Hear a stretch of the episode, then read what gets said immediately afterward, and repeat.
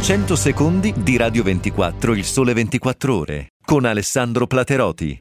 Colpiscine uno per educarne 100. Sembra essere questa la nuova linea presa dall'Europa nei confronti del sistema bancario dopo l'operazione, o meglio il salvataggio, del Banco Popular in Spagna da parte del colosso Santander. Come abbiamo appreso, l'Europa ha sostanzialmente dato il via libera alla Spagna in appena dieci giorni al salvataggio, ricordiamo che in Italia sono almeno due anni che si discute del Monte dei Paschi, per la linea dura adottata nei confronti dell'istituto di credito. Sostanzialmente tutte le nostre speranze di una riforma del Belino, della famosa BRRD, la risoluzione degli istituti in crisi, stanno sfumando proprio col caso Popolare. Per quale motivo? Perché la banca e il Paese hanno accettato passivamente di annullare sostanzialmente il capitale del Popolare, bruciare tutte le obbligazioni subordinate che aveva emesso e colpire e azzerare quindi anche le nuove obbligazioni create apposta per il Belin, i famosi COCOCO.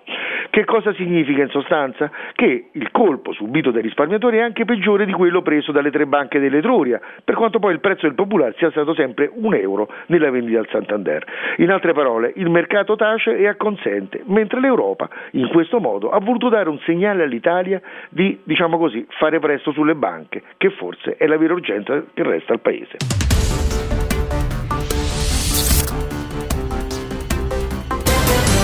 I 100 secondi di Radio 24 Il Sole 24 Ore con Alberto Orioli. In questi giorni la riforma del 3 più 2 dell'università compie 18 anni e il raggiungimento della maggiore età purtroppo non coincide con un compleanno felice. Un dato soprattutto dimostra che quell'esperimento non è andato come doveva. A distanza di una quindicina d'anni in Italia ci sono 10.000 matricole in meno. La crisi naturalmente ha le sue responsabilità, così come l'invecchiamento della popolazione che assottiglia le pattuglie dei giovani, ma sono fattori che non bastano come scusanti. È migliorata la performance di chi si iscrive agli Atenei se prima, quando la laurea durava 4 o 5 anni, solo il 15% completava il ciclo di studi, oggi quella percentuale è salita in media al 49%, ma l'età del conseguimento della laurea è sempre molto più alta che negli altri paesi europei, solo la Romania fa peggio di noi.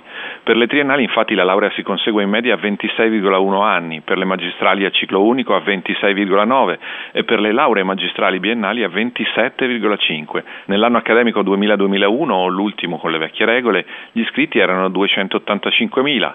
Poi con l'introduzione del 3 più 2 c'è stato un boom iniziale con 308.000 matricole, ma ora siamo scesi a 275.000. Le rete nel frattempo sono aumentate e le borse di studio e i servizi, come le mense ad esempio, sono stati tagliati a causa delle revisioni di spesa imposte dall'austerity. È una storia triste questa della riforma universitaria, anche perché l'Italia resta il paese che ha il numero più alto di scoraggiati, cioè di giovani che non studiano e non cercano lavoro perché ormai certi di non poterlo trovare. E questo dato scandaloso sullo spreco di capitale umano dimostra purtroppo che oggi l'università e il lavoro ancora non si parlano. Seguici dal lunedì al venerdì su Radio 24 e RDS e in video su radio24.it e rds.it.